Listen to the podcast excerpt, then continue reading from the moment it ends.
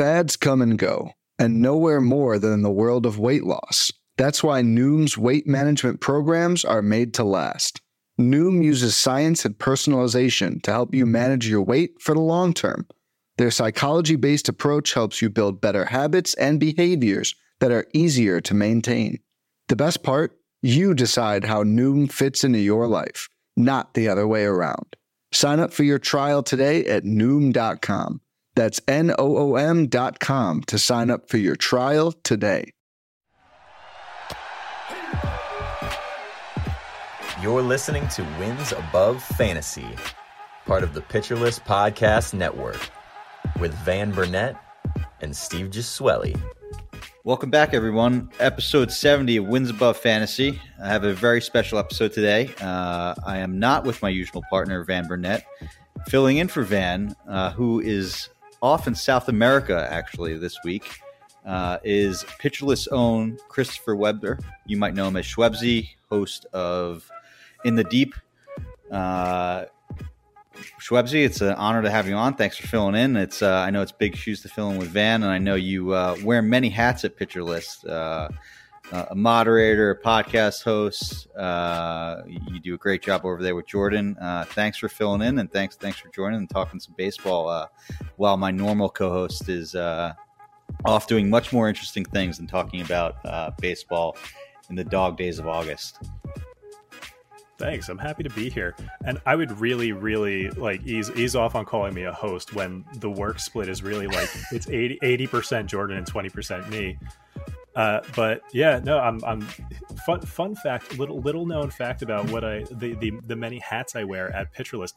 I'm actually like I'm actually the service support manager there too. So if you've ever written into Pitcher List and gone, "Hey, I want to cancel my account," that was probably me that answered. Ah, I did not know that. See, that's I, thought I knew you pretty well. You know, we've talked a bunch in the Discord as much as you know over the computer screen and keyboard friends could be. Uh, you know, we're now doing a podcast together. Uh, I think we've played MLB the Show together. Uh, you, you, learn something mm-hmm. new every day. I did not know that you were also the support manager. I'm sure. Uh, you know, uh, maybe uh, for a different podcast episode, but I'm sure there's some and, and, maybe we, we can't get into it, but there's probably some uh, interesting emails that you've gotten there. You know, I don't know if uh, if it's someone a complaint about one of Nick's bad puns or something like that, but uh, that would be uh, uh, an, an, interesting deep dive. Uh, maybe you can do it on a, a you know that's April like a, on the list. The deep, yeah, yeah, exactly, exactly.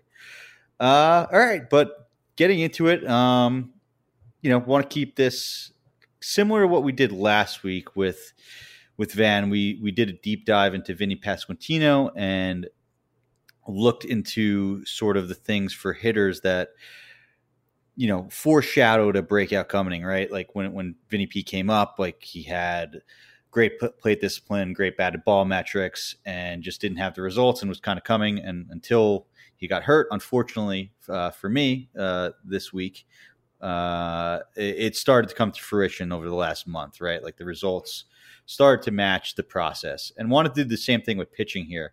So did a similar thing, and and, and I'm kind of using Justin Steele as a as a model, right? Like he was kind of a guy that was striking a ton of guys out, but for one reason or another, just kind of was waiver wire fodder. Like in most leagues, I don't know about you, but like Justin Steele was out there till like mid July, I think, in most of my NFBC leagues, like 15 teamers or even more. You know, he was streamed for good matchups, but people aren't didn't fully buy in, but now it kind of has.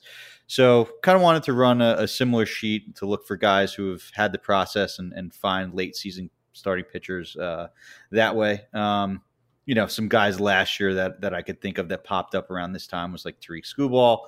Uh, I think someone that you've talked about a bunch, Ranger Suarez, Adbert Alzolay, Blake Snell, who had that bounce back, uh, Tanner Houck, who kind of broke out in the second half. So some good, some guys who didn't really carry it over uh, to this year, and then sort of Snell following the same sort of blueprint where he was really bad, then went on a run where he was really good, and then he got kind of knocked around today, but still has been good on the whole in the second half. So I think there could be some some guys here, and then there's just some guys that it's a little different for pitchers. We were talking off air, right? Like there's only so much that uh, a filter spreadsheet can show you for pitchers. Like you have to kind of look at the results and who's running hot. I think, you know, uh, velocity and stuff and command are, are, are, sort of something that clicks or, or, or don't or doesn't and kind of sticks with it um, when that does happen. So I, I, don't know your thoughts there, Shwebsi, but uh, I think we have some interesting names on this list that, that we can get into to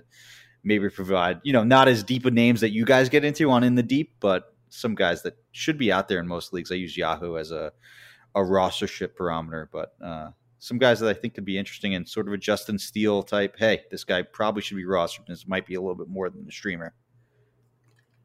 Yeah, sometimes fantasy baseball is easy. Sometimes there's a guy like Vinny Pasquantino out there in 85% of leagues and we can look at his statcast page and go yeah he's going to go off. And then you know we tell you to add him and hopefully you add him and then it happens. Mm-hmm. but it is rarely that easy with pitchers. Just as an example in my uh in my nl only league like as i so in the deep the podcast that i do with uh, jordan white my co-host we look at 20% and under rostered and so that's my domain usually. And in my NL only league, there are currently six quality starts on the waiver wire over the past like 30 days. That's amazing. There is so little quality pitching out there in deeper leagues. Pitching is tough. It, it as soon as someone shows a pulse, they tend to get added. Um, sometimes you get a guy like Justin Steele who sits out there for mm-hmm. too long because uh, there there's a lot of like oh, it's Justin Steele. It's not going to last. But uh, uh, some of that is just lack of name recognition, and and it takes a little while for the the names to catch on. But yeah, uh, that's what we're going to do here today. We're going to try to dig past the names, dig into the numbers a little bit, and try to try to pick out the guys that will be quality pitchers over the next six weeks, and hopefully win you guys some championships. I, I don't play in a league that deep. I'm just curious, like for for for hitters, right? Like what I would sort of default would be to sort of just sort by at bats, right? Like if I needed to find a spot, like I would sort of the last 14 days, I wouldn't even look at how they're performing. I would just see, okay, who's getting the most at bats. Like you, uh, you know, that's a good point with pitchers. Like you probably can't even do that because not only they're not quality starts, they're probably not even many innings, right, for starters right. on the on the wire, right? It's, Unless you like Colorado Rockies. yeah, Colorado Rocky starters at home. That's uh a great way to to win your fantasy league. Uh, yeah, no, that that is uh, tongue in cheek. Do not do not do yeah. that. Um, all right, before we get in, I, I know Shwebsi, you're a big Mets fan. Um, we haven't talked much real baseball on this podcast. Uh, I, you know, I, am semi a Mets fan. Uh, you know, I, I jumped on the bandwagon with my friends. I, I was a diehard Yankee fan growing up. Then I became addicted to fantasy baseball, just like everyone else listening to this, and I've lost all fanhood. But you know, I, I still follow the Mets closely. Living here in the tri-state area, I have a bunch of diehard Mets fan friends. Uh, I know they're coming off the sweep, uh, or you know, uh, if you can call it that. It was a two-game series loss to the Yankees. But what are your overall feelings? I, I, don't know. I haven't talked to you about this like in the Discord or, or, or anywhere like that. Like how confident are you in the Mets' ability to, you know, reverse the LOL Mets sort of thing this year, or are you still kind of just, you know, cautiously optimistic? Maybe that that's a good way Look, to put it. There is the, the Mets could be 15 games ahead right now, and I would have zero confidence. We are in Queens. The the fans are just built different. We do not do confidence.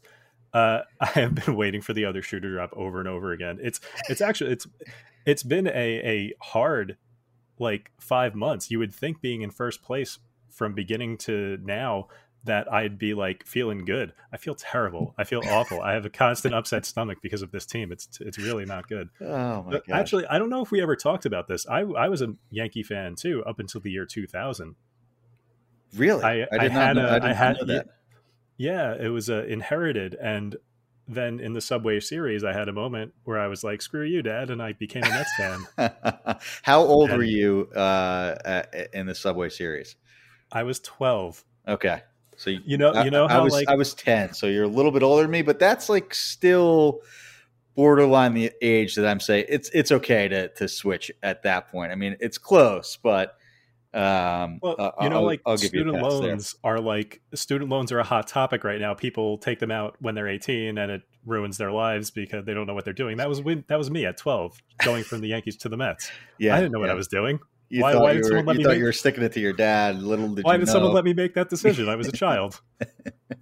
he should have warned you. Like uh, you know that that's he's, that, He probably that's, did. Yeah, that, that that's a a pretty tough call to, to let you go from the the the Yankees who what coming off of their third World World Series win Yeah, in, in Coming off years. of the 90s Yankees. Yeah, yeah, Yeah, You probably don't want to do that unless you uh, want to sign up for uh, at least, you know two decades of suffering. You know, I, I'm I, I, maybe that's because I'm not this diehard Mets fan.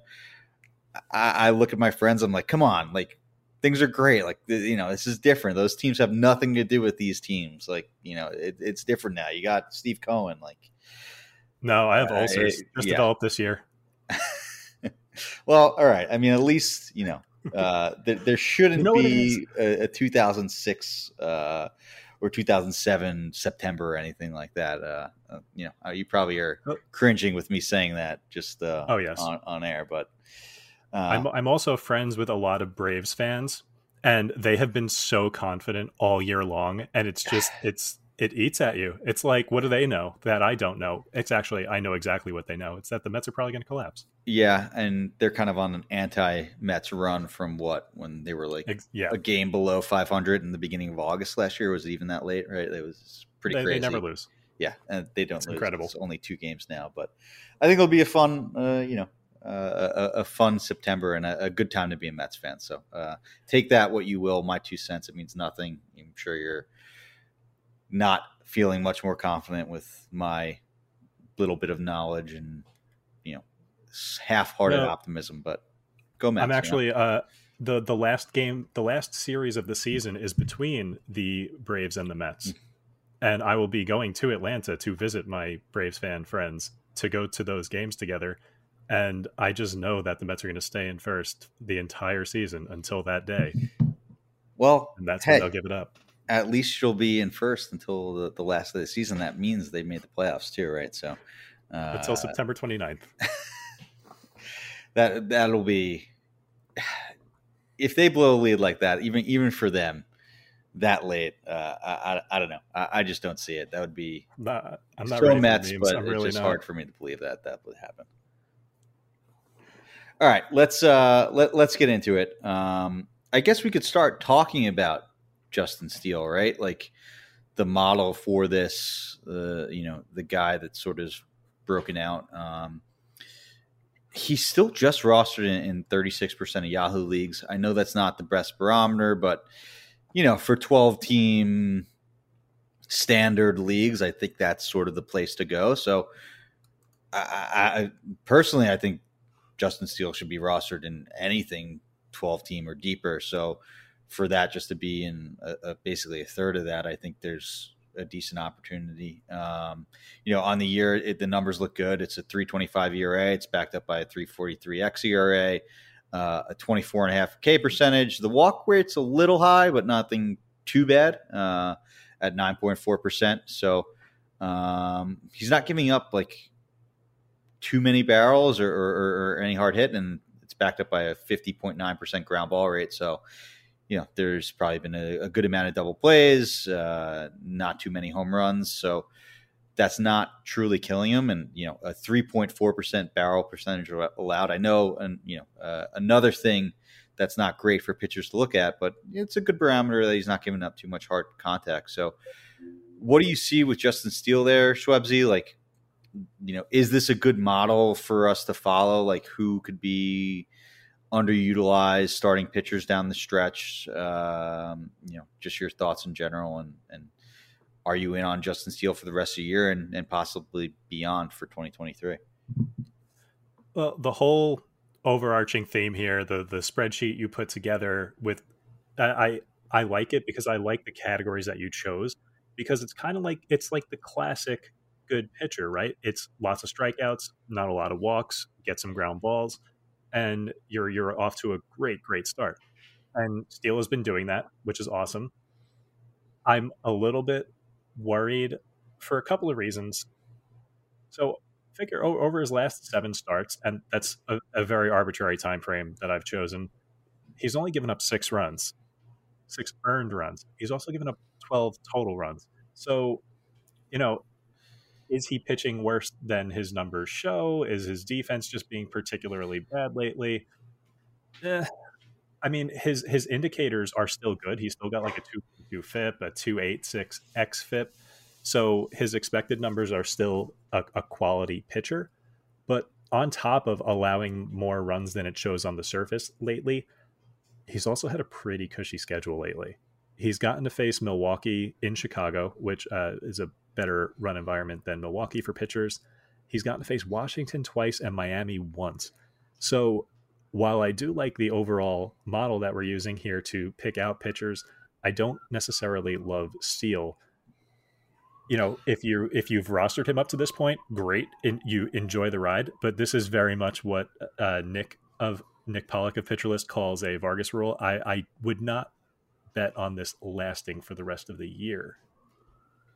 Yeah, that's fair. I mean, and the next two starts are at Milwaukee and at Toronto. Um, a lot of those unearned runs came in uh, a, a, three and two third outing at San Francisco, where he gave up four runs, but none of them were earned. He did have six strikeouts and one walk. And what would I would sort of push back on in that recent run, you know, it's been a lot of high strikeouts, low walk performances. Like, you know, sure they've been both both versus those teams that are that are bad and, and strike out a lot. 10 Ks versus the Marlins. That was only in four and two thirds innings. Uh, nine Ks just recently versus Milwaukee uh, this Sunday. That was so.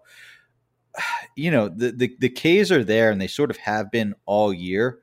Um, but in that NL Central, right, like there are going to be a lot of bad matchups that that cover it up. Like there's there's Pittsburgh, Cincinnati.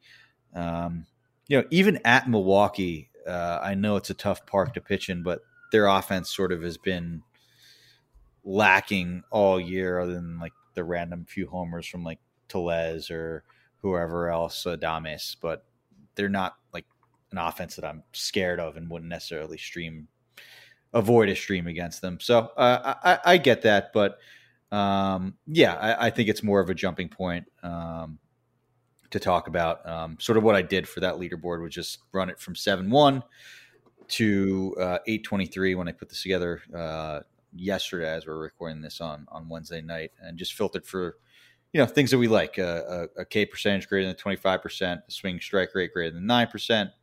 CSW greater than 25%, a walk rate less than 9%, and a ground ball rate uh, greater than 40%. So yeah, the stuff that we like to do. Steele's been doing it. Um, maybe tread carefully with those uh, with those matchups, like like you said, just because there there could be some some cherry bomb opportunities, if you will, to quote another uh, Nick Pollack term. Um, all right, but he, the the next guy I want to talk about is a guy that I think maybe we are a little bit more confident in. Uh, this might not be like an actionable grab a move unless it's a, a, a shallower league. Uh, that's George Kirby. He actually today set uh, the record for most consecutive strikes to start a game with 24 straight strikes to start a game, which is just crazy and speaks to how insane Kirby's command is. Uh, there's also the question that hey, is there are there too many strikes? Is he catching the plate a little bit too much? But it, has been working. He had another great outing today. Um, since uh, since seven one uh, since July first, he's thrown thirty seven point two innings, so a little bit light on the innings because they did that thing around the All Star break where they sent him down and then came back and was only going two or three innings at a time. But he's built up, and he's kind of a guy that it doesn't really matter how many uh, that he's on an innings limit because like he only needs 90 pitches to get through seven most days anyway, which is insane just because he walks so few guys and finds the zone so much. So, uh, what are your thoughts on Kirby? Uh, I, have rostered him for most of the year, so I'm a little biased. I, I, I like him a lot. Um, but what are your thoughts there on Kirby? I know we had a nice discussion with him on, on the Discord today. So, what are you seeing there? Is he able to take the next step, and what does he need sort of to take that next step if, if he's going to be what we hope he is? In a vacuum, he's by far like my favorite pitcher that we're going to talk about today. But you know, we don't we don't exist in a vacuum, unfortunately. You mentioned the biggest concern, and that is the the workload. Last year, I think he threw he threw like sixty seven pitches. I think it sorry sixty seven innings, mm. uh, not pitches. That would be bad.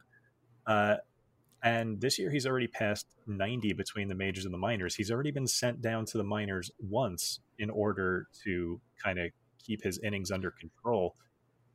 I don't know if that stint in the minors means he's, you know, full steam ahead for the rest of the year.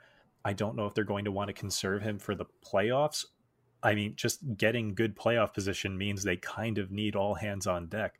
So it remains to be seen what they're going to do with Kirby for the rest of the year. But we don't have a concrete answer on that right now. So all we can really do is talk about how awesome he is. And he is awesome. The reason that he threw uh, the major league record for number of strikes in a row to start a game is because he just absolutely fills up the strike zone. He's got an elite fastball and he complements it with a bunch of other okay, well located stuff. And that's a good place to start. That's a really good base with ace potential because the the really good fastball like having a good fastball is maybe a better base than any other elite pitch to start from. How, you know? how many guys do we talk about that's like, all right, the fastball stinks, but there's a great slider, there's a great this, there's a great that. It, it's so true. Yeah. So and he locates it well. He locates everything well. So it all like to be good he doesn't need to do anything else. To be great, one of his secondaries needs to come along. May happen this year, may happen next year, but it doesn't really matter because he's he's fine as is. I don't think he's gotten lucky or unlucky this year. I think he just kind of is what he is at this point with the potential for more. Now, if he starts throwing his fastball down the middle constantly and stops locating well, he will, you know, he'll he'll be bad but I, I really like the package right now. It's it's a really great starting point for a 24 year old in his first major league experience. If for some reason he is out there, you know, grab him. He should be rostered universally. I know we talked about this uh, on the Discord. I know you specifically, but uh, Kirby or his teammate. Um, why am I blanking on the name right now? Logan Gilbert. Logan Gilbert this year I, and long term? it, the command is the differentiator because if it weren't for the command, I think they would be the same pitcher. I agree. I agree. They have the same sort of issues. Nick talks about it all the time.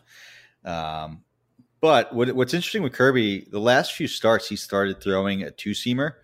Um, that just watching his starts, like it moves great. He locates it well. It, it, works great for called strikes. Like it comes back and catches the inside corner um, to lefties, which is you know a, a nice weapon to have. Um, so that's been really impressive. Uh, the curveball usage has started to tick up, which uh, I think is is important because I think he probably leaned on that slider a lot in the beginning, and it wasn't great.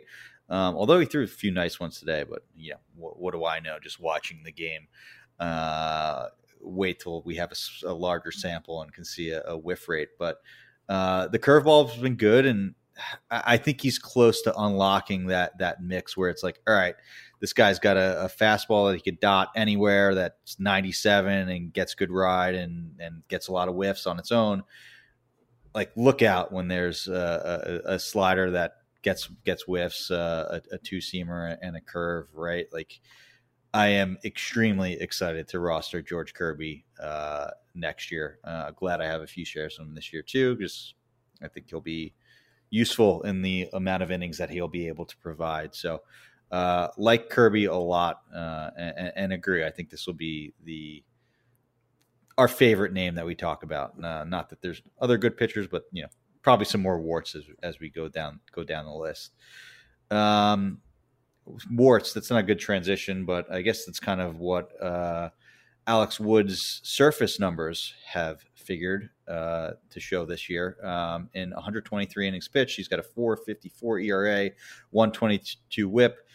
you know, doesn't look that great on the surface. Kind of the the typical Alex Wood waiver wire fodder uh, from year to year. But I don't know. Under the hood, Wood has probably had his most impressive year, like that I, that I can remember. Like I know a lot of people were in on him last year, and and even still this year, there's probably been a, a few blowups there. I, I, I, if I remember correctly, I, I think Wood has had like a a ten run outing, you know, this year that that that is buoying up that ERA. But it looks pretty good, like a 24% strikeout rate, just a 5.6% walk rate. It's backed up by 11% swing strike rate, uh, a 28.9 CSW. So so really good. And then on top of that, it's the typical Alex Wood ton of ground balls, 49% ground ball percentage. Like I, I don't I don't know how Alex Wood isn't better. Um, maybe this is just who he is, kind of the guy that always underperforms uh, according to his peripherals. But talk to me about Alex Wood, Shwebsi. What do you see there? Um, another guy that's rostered in a good amount of leagues, like like Kirby, but you know he's a frustrating player to the roster. So maybe there are some leagues where you can go out and grab him. Uh, but he does meet that criteria. Showed up on the uh, the Justin Steele list. I'll have to think of a better name uh, for that. But uh, what, what are your thoughts there? I was really hoping that I would look at Alex Wood's game log and see like a blow up against. He so he did have that blow up against Atlanta, right? And that was, was early. That, that was earlier in the year, though, right? That was yeah, like one inning, six runs, real yeah. gross. I was hoping that this would be a 2021 Anthony DeSclafani situation where like he only got lit up by the Dodgers and everyone else he was an ace against.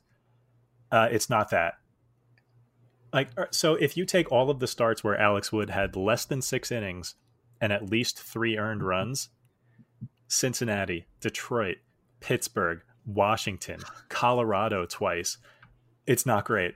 Yeah, you're uh, starting uh, him in every had, single one of those games. Yeah.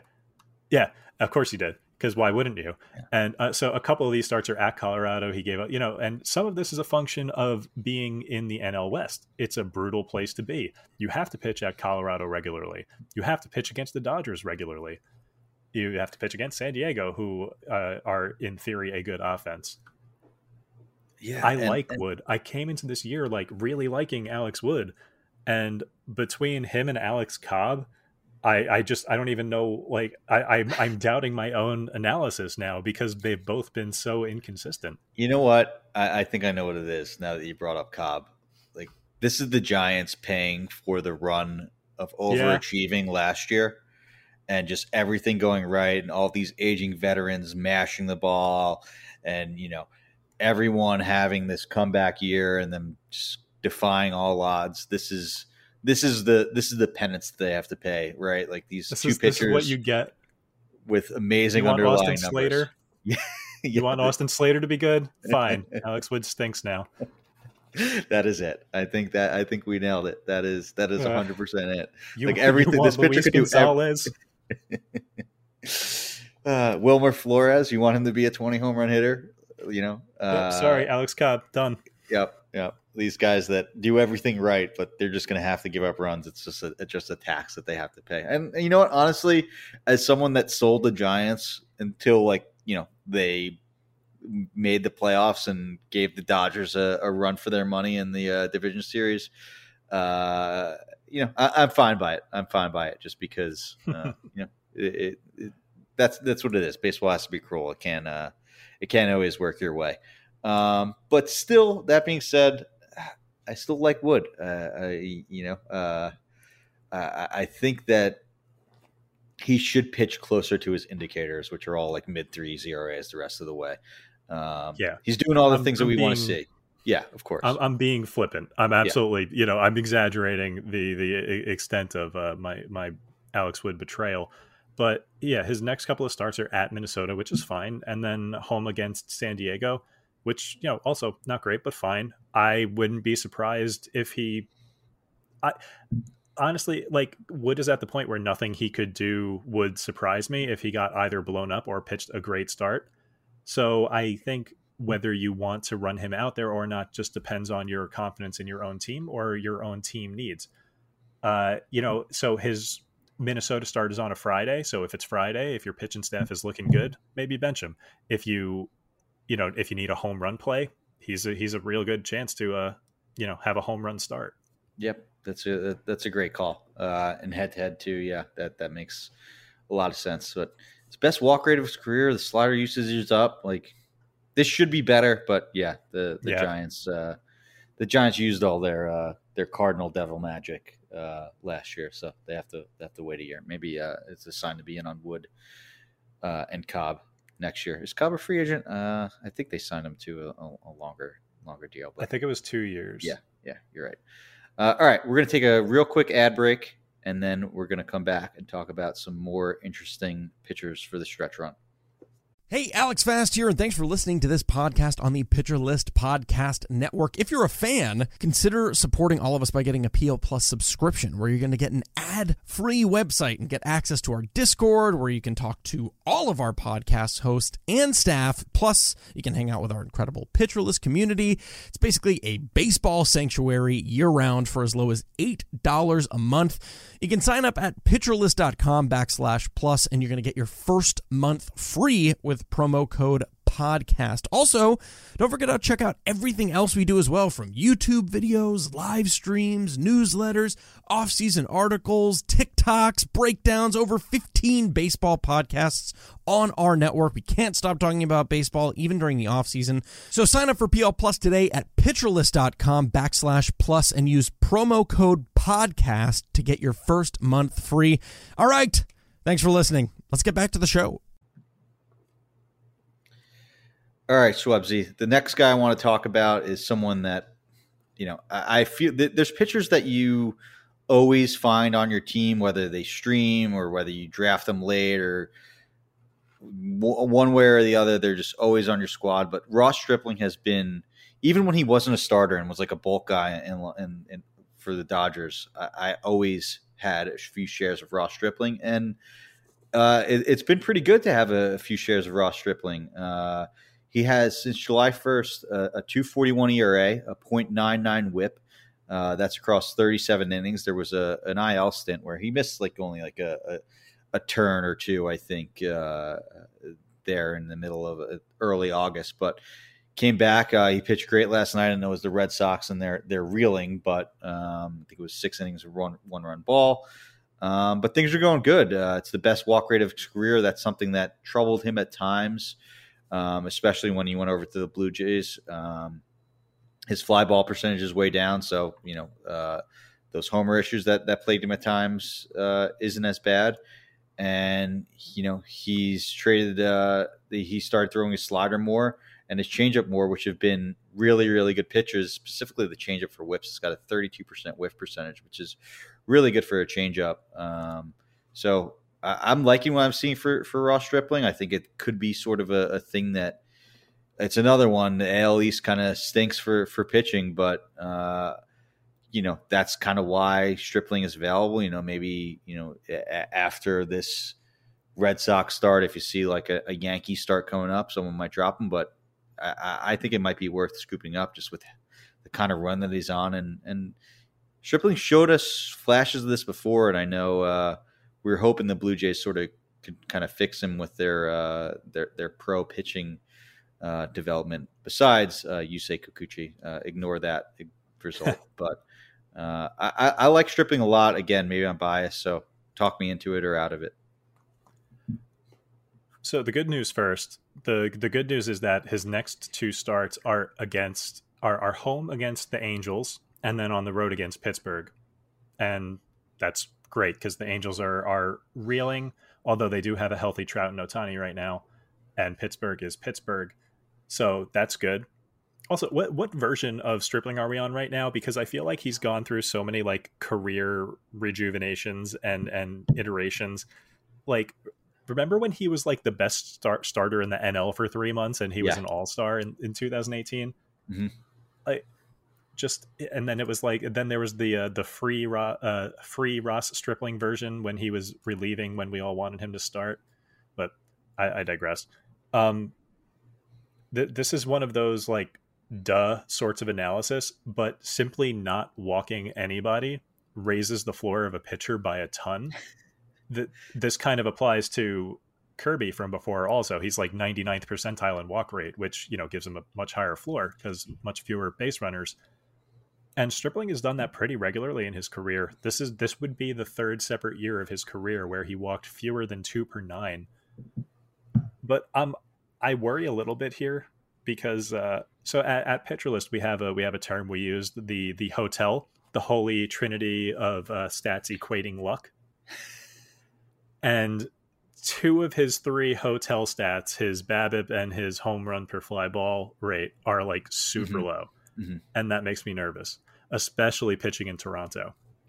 Toronto is a notable notable fly uh, home run haven, even though it, it it suppresses offense overall, but it's good for home run hitters. So it's weird to me that he's having his career best year in suppressing home runs. Yeah, I like that, him. That there's no there's a, there is a lot to like here. Uh, but I, I would be careful about who you start him against when he's at home. That's that's my one thing. Yeah, that that's totally fair. Um,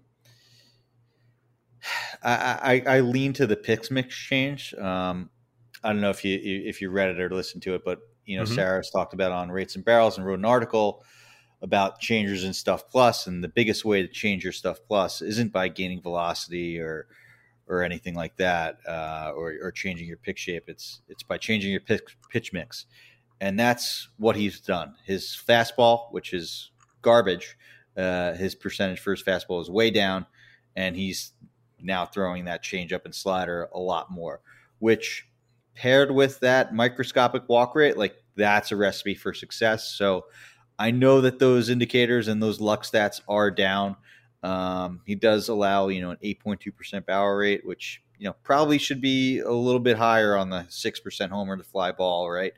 Um, but I, would lean a little bit more to that pitch mix change and the fact that that changeup is really good and he's throwing it a lot more uh, it excites me, and you know, I'd hold through those those good starts. Like you know, uh, if he's still somehow out there after that last start versus the Red Sox, and and has those juicy matchups up, like this is would be a guy that I would look to add, like you know, first thing, like right, like those two matchups are just. You know, I, I'd be confident streaming you in a two start week uh, versus the Angels and and, and the Pirates there. Uh, it, it's just you can't get any better than that. You know, maybe Alex Cobb would find a way to mess, mess, mess to mess that up, but uh, yeah, I I, I buy that he's I buy that he's made a change and that he's better. But just for reference, last year he threw 522 four seamers and gave up 18 home runs on them. This year he's thrown 259, about half, and he's given up two home runs on the four seamer. Yeah, just don't throw the four seam. Just don't throw. The, You know, that's what he said. Just don't throw the four seam. You can't give up home runs if you don't throw it. Maybe if he completely cuts out the four seamer, I will buy a six percent home run to fly ball. that's fair. Yeah, there's probably going to be a few more uh, home runs coming, uh, but maybe there'll be solo jobs just because the walk rate's down and, and the other pitchers are good. Um, but yeah, this this isn't to say don't add Ross Stripling. This is yeah. just to say you know don't expect uh, don't expect an SP one or anything like that. Right. Expect like a, a back end three four, uh, which you know I I make my money off those kind of starters. I I, I love those starters. I don't draft the pitchers early. Uh, you know I, I, I you know make my pitching staffs uh, with with Ross Striplings and and, and a guy that we'll talk about next, Aaron Civales, things like that. So uh, mm-hmm. this is this is where I live. This is my wheelhouse for pitching. Uh, speaking of Civale, another guy that does not look good on, on the on the on the whole for the year. Uh, he's got a 537 ERA, 134 whip, uh, 70 innings pitched. He's been hurt with like a wrist injury, right? I think he missed like close to two months with that. Um, but since he's come back uh, in, in, mid July, uh, he's gone 28 innings pitched. He's got a 27.7% strikeout rate, just a 4.7 4.5% walk rate, and that's good for a 283 ERA and a 0.9 whip. Um, so he's been good. Uh, I know he was just okay uh, versus the um, Padres yesterday, which you would hope would go better for the run that he's on. But the curveball looks really good. Uh, it wasn't as sharp yesterday, but that curveball has a 43.8% whiff percentage. That is absolutely ridiculous. And a 24.7% put away percentage. That usage is up. The fastball percentage is way down. I think he's kind of basically chucked it this year, which is good because that's another garbage fastball. Uh, and the cutter usage is up. It's not the pitch it was last year, where it was a negative 13 run value. That's how good his cutter was last year. Um, but you know, you like to see that that change for the fastball, which is garbage. So uh, I know Civale is a guy that throws a bunch of different pitches. I think there's like six pitches on his uh, Savant mix, um, but a few of those, uh, you know, he barely throws. But still, it's nice to have that many weapons to go to. Uh, the curveball has been looking great. I know he's been on pitching ninja his last few starts. It's just been, you know, those pretty rainbow rainbow curveballs that he's been getting a bunch of strikeouts on. Another guy that it's been a few cushy starts. I think it was twice versus the Tigers since he came back. So, uh, you know, it might be a little bit of the the schedule being fortunate for him uh, since he's come back from injury. But I still like some things under the hood. Um, you know, who are you more confident in, Schwebs, uh, Civale or or Stripling? I'll let you do a little deep dive on, on Civale before we have to answer that, though. So, all right, yeah. So first, Civale. Something I really like about him is his willingness to tinker. Like this year, if you just look at his month over month pitch mix, like he's basically he's basically ditched his splitter, ditched his slider, ditched his four seamer, which is good because the four seamer got hit for a 364 average, the slider 462, and the splitter got hit for a literal 500 batting average. And it's good that he ditched them because yikes. But and this is another one of those duh bits of baseball analysis.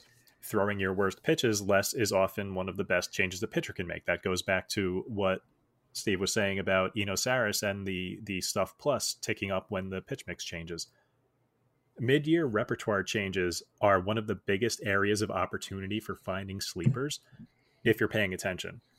Year after year on the waiver wire, pitchers do it, and they they're better in the second half than they were in the first half. And you know, picking those guys out and taking advantage is one of the best things you can do to, to increase your championship hopes. As for who I would pick between Civale and Stripling, that's a good question. I would probably go with Civale because of the environment. He's you mentioned that he's faced Detroit twice mm-hmm. in his last few starts and that's the benefit of pitching in the AL Central. There are no world beating offenses in the AL Central. There are several good pitchers' parks, whereas Stripling, his home ballpark is a home run launching pad, which hasn't hurt him yet. But like I said before, that could change. And he's got to deal with, in theory, a, a good Boston offense. He's got the Rays who always scrape together runs, and he's got the Yankees to deal with and the resurgent Orioles. There's no easy matchup there in in his division games. So yeah, for the rest of the year, I, I would go Civale over Stripling. Yeah, uh, I, I, think that's fair. Uh, Civale's next two starts at Seattle and then home versus uh, Seattle, and those honestly might be two of the harder starts the rest of the way, just because, like you said, pitching in the NL Central, uh, AL Central is a place where you want to pitch. Uh, and, and, I don't know. I, I think they, they still do it at least this year with the schedule. Like they they tend to load up division games towards the end of the year, right? Because they want to have games that, in theory, would uh, impact the race. So if that is the case, um, there's going to be some good matchups there for Civale. If not, I'm an idiot and ignore me. But uh, I haven't looked into the schedule that far. Uh, just just the next two starts. But anyway, moving on. Uh, Josiah Gray. Don't want to spend too much time on him. Um, kind of guy that's been talked about a bunch. You know, typical good stuff, young pitcher, maybe a year away. He's being skipped for his next start, so his next start isn't going to come till you know early September, as we talk here on August 24th.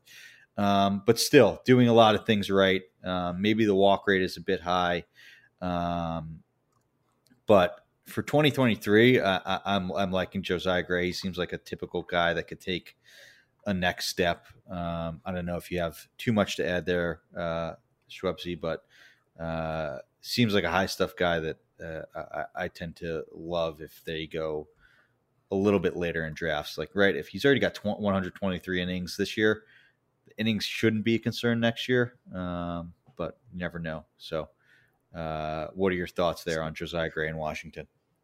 In in the uh, in the notes that you sent me, it uh, it said that I I I, I assume assume because I, I didn't look at the numbers that this is a typo, but it said he's got a 99% walk rate, and I I'm like, yeah, that sounds about right for Josiah Gray. I think uh, it's uh, 9.9, 9.9. Yeah, that missed the decimal there. Yeah. the this you you you had it at the beginning there. I think, uh, or I agree with what you said in that he is a next year kind of guy, a guy that can t- can take a step forward next year. But I'm pretty out on him for this year. The only reason I would start him this year is if he's got a cushy matchup and I needed strikeouts specifically because he's got the good breakers. Uh, we, we, talked before about a, a good fastball being a good base to work from and how we always talk about these guys who have bad fastballs and good breakers, and if only they had a good fastball. And Josiah Gray is that guy. Uh, it's and it's a shame because the breakers are fantastic, mm-hmm. but between the walks and a much too hittable fastball, I'm I'm out on this for this year. Yeah, I, I agree. Um, it shouldn't be that bad of a fastball, right? I think I we had Alex Chamberlain on uh, in, in the off season. We were talking about uh, vertical attack angle or vertical approach angle, and Grace, I believe, popped in that. Uh, maybe I'm misremembering, he was not good and didn't like his fastball. Uh, the more I talk about it, I think that that's the case. But you know, he throws hard. Um, that's something that maybe you know you could fix in a pitching lab in the offseason, sort of the shape uh, uh, there, and, and then improve the fastball. If you have the velocity, I think that's a that's a big step, and he he does have that. So uh, I'm, I'm, I'm in on Gray uh, for for next year. For this year, you're right. Like Gray is like a extreme blow up candidate in my mind, and like that's the last thing you need in like a playoff matchup or like where you're chasing right. a, an ERA category or something like that. Um, but yeah, uh, in for Gray next year, mostly out this year. Uh, tend to agree. All right, now, a guy that I'm really excited to talk about. This might not be the best pitcher on the list, but uh, the guy that I'm most excited to talk about. We were talking about in Discord today. Uh, glad he was on the rundown before we got to it, and that's Matt Manning.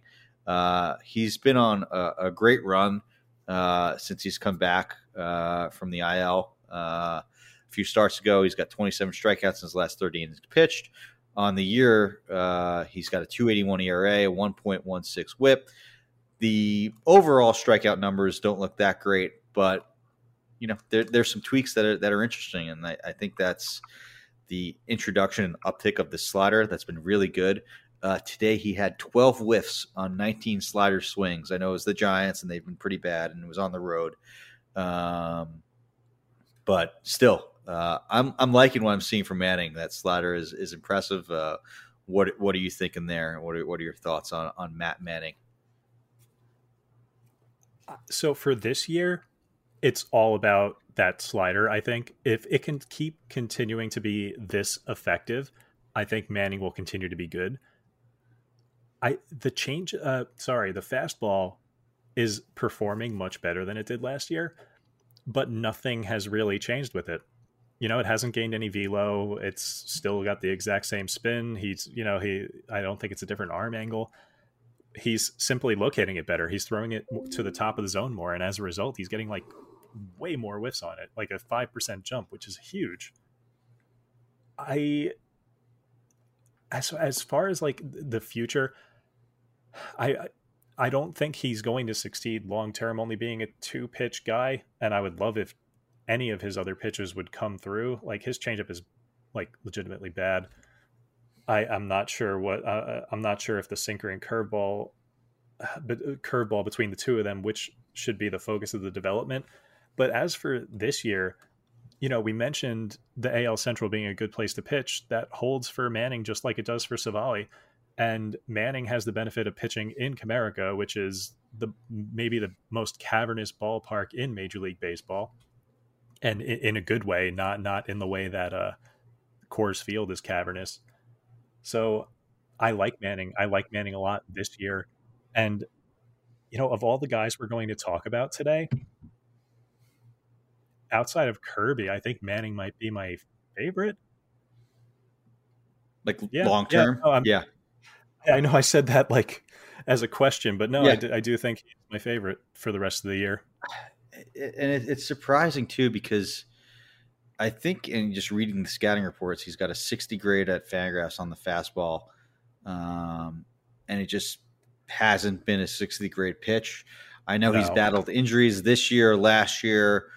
Um, you know, had the shortened season before that. So who knows if there's like a full, normal, healthy offseason and the, the fastball sort of goes back to what scouts thought it would be and, and pair that with the, with the slider and then, you know, a few other show me pitches, that could be something that could lead to a breakout.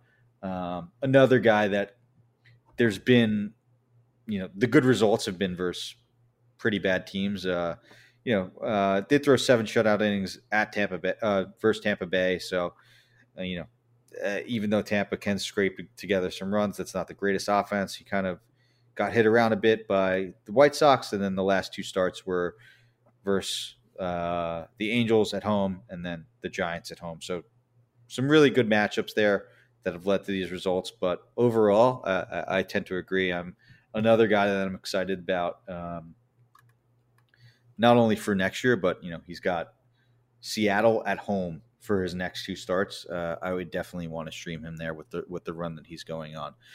Um, moving on to the next guy, a guy that you don't like, which is nice. Let's talk about a guy that you don't like. Uh, something that we uh, can you know go back and forth on. That's J, JT Brubaker, coffee cakes, as uh, our Lord and fantasy master Nick Pollack likes to call him. Uh, he's just nine percent rostered in, in Yahoo leagues, so out there pretty much in all shallowish leagues uh, on the year. He's got a 4.39 ERA, a 143 WHIP. Nothing great uh, under the hood. It's eh, you know, a 23 percent strikeout rate, 8.3% walk rate. But he does, and this is what always gets me with him. It's a 12.2% swing strike rate, a 29.8% CSW. Like that should be good. Pair that with a 44% ground ball rate. Like, why isn't Brubaker good? Like this is this is Alex Cobb just maybe a little bit worse uh, all, all, around Alex Cobb and Alex Wood. Uh, and on the Pirates, right? Like get him out of uh, Pittsburgh and he'll be a good pitcher. Maybe that's the answer. But why do you hate Coffee Cakes so much? Uh, talk me out of him as to why I shouldn't be targeting him as a streamer down the stretch it's because the upside feels so low to me. I would say, like, I, am using a very, very loose definition of a great start here, but f- by my estimation, he's had two great starts this year. He had one against Miami, one against Boston. The Boston one was last week. I just, I, I don't want to bet on a streamer and that's all he is to me he was on the remember that league i mentioned earlier where there mm-hmm. were only like six quality starts on the waiver wire jt brubaker was on the waiver wire so that that alone wow that tells that you tell that tells you. you. a lot yeah yeah he's been rostered uh, basically all year in my 14 team mixed home league so for him to be out there surprising to me. that that uh that that is yeah that is something i like i would start him only if it was like the the cushiest of streams. Like if it was Pittsburgh at home versus Cincinnati or or like at home versus Colorado. Like he's had successful starts in that situation mm-hmm. before. Mm-hmm. He's had successful starts when, you know, when Boston was completely reeling, when at, at Miami, against Chicago. He's it, it needs to be a good matchup though. He's not the kind of pitcher where you can go, well, he was good against Miami. Well, I'll throw him out there against Atlanta, see how it goes. That's not going to work. It's going to go poorly, and you're going to regret it. Yeah, that's fair, but also I think could be useful just because there's there's some strikeout upside. Um, yes, you know it's it's been since July 1st a 13.5% swinging strike rate with a 42 point 46.2% ground ball rate, 32% CSW. Like you know, even though it was six runs, it was a little bit of a you know, a careful Icarus, as as Nick likes to call it. I think he gave up six runs in the sixth inning versus Atlanta on, on Tuesday. Uh, he did have eight Ks and one strike, one walk. So, you know, I, I think, I think underneath it all, I think there's a good pitcher with, with JT Brubaker. I know he's another guy that Eno Sarris's love for years. He pops on the stuff plus models, like, and I get it. Like, everybody has to be sick of Brubaker at this point, right? Like, you know, a guy that like you drop mid mid start when he gives up five runs in a cushy matchup, uh, you know, in, in the third inning. So uh, I, I, get it, um, but I still think there's there's an intriguing stuff under, underneath here, and maybe maybe it is it comes when he does move away from Pittsburgh, just because it seems like they can't get the most out of their pitchers there. So yeah, uh, I, I, went somebody trade somebody trade for somebody trade for JT Brubaker and Mitch Keller in a package for like please. Uh, I was just going to bring up Mitch Keller. I went through all the stages of depression and grief with Mitch Keller this year. Uh, free, please, free Mitch Keller and free coffee cakes. All right, I like it. I like it. We maybe we could start that petition uh, in, in, the off season uh, if somebody doesn't do it. I'm sure there's some smart baseball executives that that want to do that though. All right, a guy that I'm pretty excited to talk about. Uh, I, I've used him in a bunch of leagues recently um, to moderate success, but I think there might be something here. But maybe it's a similar situation where it's just a, a, such an awful organization that they can't get uh, anything out of these guys. That's uh, Jose Suarez of the uh, Angels. Um, this year in 14 starts, he's got a 4.19 ERA, a 134 WHIP. Nothing too great, uh, you know, seemingly, you know, waiver wire material, streamer material uh, a 22 and a half K rate, uh, a 20, an 8.5 percent walk rate. But another guy that's sort of intriguing under the hood, uh, a 12 percent swing strike rate, 26.5 percent CSW. Um, I, I, like it. He's been pretty good since July 1st, uh, a four ERA. Um, but you know that comes with just a 70% left on base and a 387 FIP, so maybe getting a little unlucky there. Uh, I, I, like Jose Suarez. Um, maybe it's another guy that I'm sort of blinded by with a, a higher swing strike rate. I guess that's what I'm a sucker for. Um, who do you like better, I, uh, Jose Suarez or JT Brubaker? Hmm. So that's tough for me because Jose Suarez is actually so the, my my process for doing in the deep. Every week I pull up the uh, I pull up a player rater for the last two weeks, three weeks, whatever, whatever whichever uh, time frame the mood strikes that that particular episode, and I'll check to see which players have been doing well, just to give me like a starting point of you know which barely rostered guys are doing well. And Jose Suarez is always like in a good spot on the list of pitchers, and every single time I completely ignore him. I don't know why. I, I just for whatever reason I, I have a mental barrier where I cannot acknowledge that Jose Suarez is pitching well he's done he's had a few really good appearances lately, but it was against Oakland twice and Kansas City. Like in his last five appearances, he's got three scoreless starts, and yeah, but it was against those teams. I, eh, I think he is stretched as a starter. I think he is very good as a like a long man. I I, I think he'd be a fantastic play, uh, pitcher in that role. But I think as soon as they start trying to throw him out there every five days, the cracks are going to start showing. That doesn't mean he doesn't have his uses. Uh, he is not someone that I would pick up with the intention of keeping him for the next six weeks. He's someone that I would pick up with the intention of, you know, throwing him out there against an Oakland or a Kansas City and uh, taking advantage of those weak matchups. Yeah, it's not someone that you want to stream right now because his next two starts are projected to be versus the Yankees and versus Houston. So uh, yeah, even as a, a, a, Jose Suarez stan, I am uh, not interested in that. Um, and you know, despite the last few starts looking sort of meh, they've both similar similar lines: five point one innings pitched, three earned runs. Uh, he did, I think, have like a, a, perfect game going through the fifth for Seattle. Has had five strikeouts to no walks in both of those games. So you know, the, there there's some things there that could be interesting. And you know, uh, he's just 24 years old, has a good slider. Uh, I, I, think there might be some back end of the rotation long term, uh, back into the fantasy rotation long term uh, excitement here, which is not much to get excited about. But hey, you know, in deep leagues, uh, it, it, could be a, as a useful streamer. Just don't stream now with those matchups. it this episode is kind of ex- exposing both of our viewpoints on things because when you get to like sub 20% pitcher land it's very very easy to poke holes in any player and i i being a natural pessimist i find those holes and you're like yeah but the streak the swinging strike rate's Yeah. good yeah, yeah. I, I, I look at I look at the glass half full with that. You know, I, I, I like it. Like twelve percent swinging strike. You know, sign me up. I don't care if he's given up uh, three runs the last five starts. You know, uh, that's all right. He, he strikes some And guys really, out. Your, your way is the better way, and and the more difficult way because, as like I said, it's easy to poke holes in these guys. Yeah, there's always a reason not to roster somebody. I'm also the guy that like I barely ever start a guy. Like, you know, even if like Alex Cobb is in cores, like I'm like, oh, but he's got a good ground ball rate. Like you can start ground ball pitchers in cores. Like I'm always doing that. I rarely sit guys. Uh, maybe that's just my mentality uh, overall with with these pitchers, but it does lead to some some you know I I remember a few years ago I started Pablo Lopez versus the Mets when he was like just coming up and he gave up ten earned runs on a Friday night, like and ruined my weekend before it even started because of a fantasy matchup. But whatever, I digress. Uh, I, I like the start guys.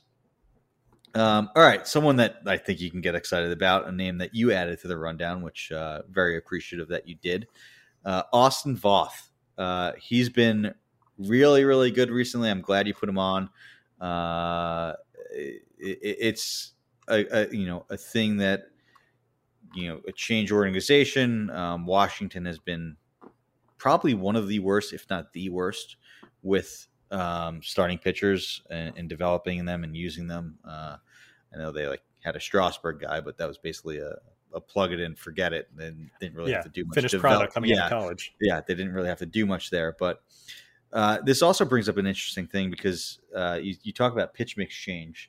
Um, uh, Cespedes Barbe- Family Barbecue put out uh, some interesting um, pitchers that were traded at the deadline, and they just showed their you know month over month pitch mix from Savant, and you just saw you know a few guys uh, like Luis Castillo, Frankie Montas, guys that got traded you saw how their pitch mix changed, and you can basically see what the team said to the new pitchers or to their new pitchers when they got them. Stop throwing this pitch, throw this pitch more. It's just it's just absolutely fascinating. Uh, that being said, I did not do that with Austin Voth, but uh, it- it's just an interesting thought because he changed teams and basically almost immediately had success uh, with the Orioles. So uh, it's it's been a good run here. Uh, what are your thoughts? What do you see with with Austin Voth? Why do you uh, why are you so intrigued by him? I know you talked about him on this week's In the Deep. If you haven't listened to that, go back and, and do it. Uh, provides great analysis. Him and Jordan do every week. So another plug there. Uh, not that we didn't do it already, but uh, talk to me about Voth. Yeah, the uh, the the format of In the Deep is that we do deep dives on players before we do kind of a rundown of a variety of players. And last week, Austin Voth was the deep dive, so I spent a good you know eight or ten minutes talking about him. And one of the things that the, the pitch mix was the big thing. You know, he's he's been a reliever in Washington for the last like season and a half. He had a good run as a starting pitcher for them in I think it was 2019 and then he was bad as a starter for them in 2020 and they were like that's it. You're done as a starter. You're a reliever from here on out. And i i wish i knew what it was that baltimore saw in him but washington dfa'd him baltimore acquired him and the second baltimore acquired him they started stretching him out. There was no like wait time they they were immediately like you're a starter now I wish, you, yeah, right. Wouldn't that be so interesting to know why, like, what was in that room? Like, you know, right the, the, the the- the- Moneyball meme going around. You know, Billy, this is Austin Voth. Uh, you know, his only weakness is that he's on the Nationals, right? Like something like that. Uh, it's funny because I, I I I put in my notes and then forgot to mention earlier uh, when we were talking about Josiah Gray that one of the reasons I'm not confident in him is because he's a national Oh, that I didn't want For to pile, sure, no, that- that's too much that's a valid. That's a valid. That's absolutely valid. because it feels like a change is needed and I don't feel like they're the franchise that will coach him in that properly. But uh, yeah, we're we're in the reverse situation here. Austin Voth has escaped the Nationals, and he's throwing his cutter more. And stop me if you've heard this one before, but he's throwing his bad four seamer less. And he has basically ditched a pretty bad slider, uh, kind of replaced the slider with a good cutter. And he's, I, it's all in the numbers. He's been good ever since. And it's not like the kind of good where like I'm looking at it and I go, this is completely unsustainable. There's no there's no one glaring number. Like for example, Ross Stripling's home run per fly ball. There's no number like that where I'm like, oh man, he's been lucky. It looks mostly sustainable. I I think he's been he's been pitching roughly three ERA ball since the the start of July, and I think he's probably like a high threes guy. So he's he's better than he will be, but I think he's a he's a perfectly fine arm. A high threes is probably not quite good enough to start every start in a standard league, but for any any league deeper than standard, like Voth is probably rosterable. Yeah, and I mean Baltimore is not as bad of a place to pitch with you know that uh, that wall there. Oh, uh, yeah, you know, it went from the worst home run park for pitchers to the best, insane, or like one of the worst to the actual insane. best. They definitely did not want it to be that drastic, right? It's like, uh, we wanted less home runs, but maybe not that that few home runs. Oh man, I wish I could remember. I saw a tweet the other day that that was like the home run differential between Baltimore and its opponents went from like the worst. Like it used to be their opponents out homered them in a ton and now it's like not at all just because the the overall home run rate has been cut. Yeah it's it's insane. I don't think there's been an opposite field home run there all year. Uh, I, could be wrong that that could have happened over the last few months since i've seen that tweet but you know yeah that you know that's another one. That's where i got my source. I, I saw a tweet about it so it's got to be true. Um, but there's been very few uh, if any opposite field home runs there it's just crazy. So no lefty has hit a home run to left field, right? That makes sense. Or yeah, yeah. you'd have to hit yeah. like it, it, would have to be a Stantonian shot to actually yeah. hit one. Or like field. somehow hug the opposite field foul pole to that like little short. Yeah, yeah. It's it's it's crazy what's what's been there, but hey, it's been good for the pitchers. It's it's good for Austin, Austin Voth. Um, and yeah, yeah I've been talking up. Uh, I, have been talking up Boston starters as streamers at home all year long, largely because of that.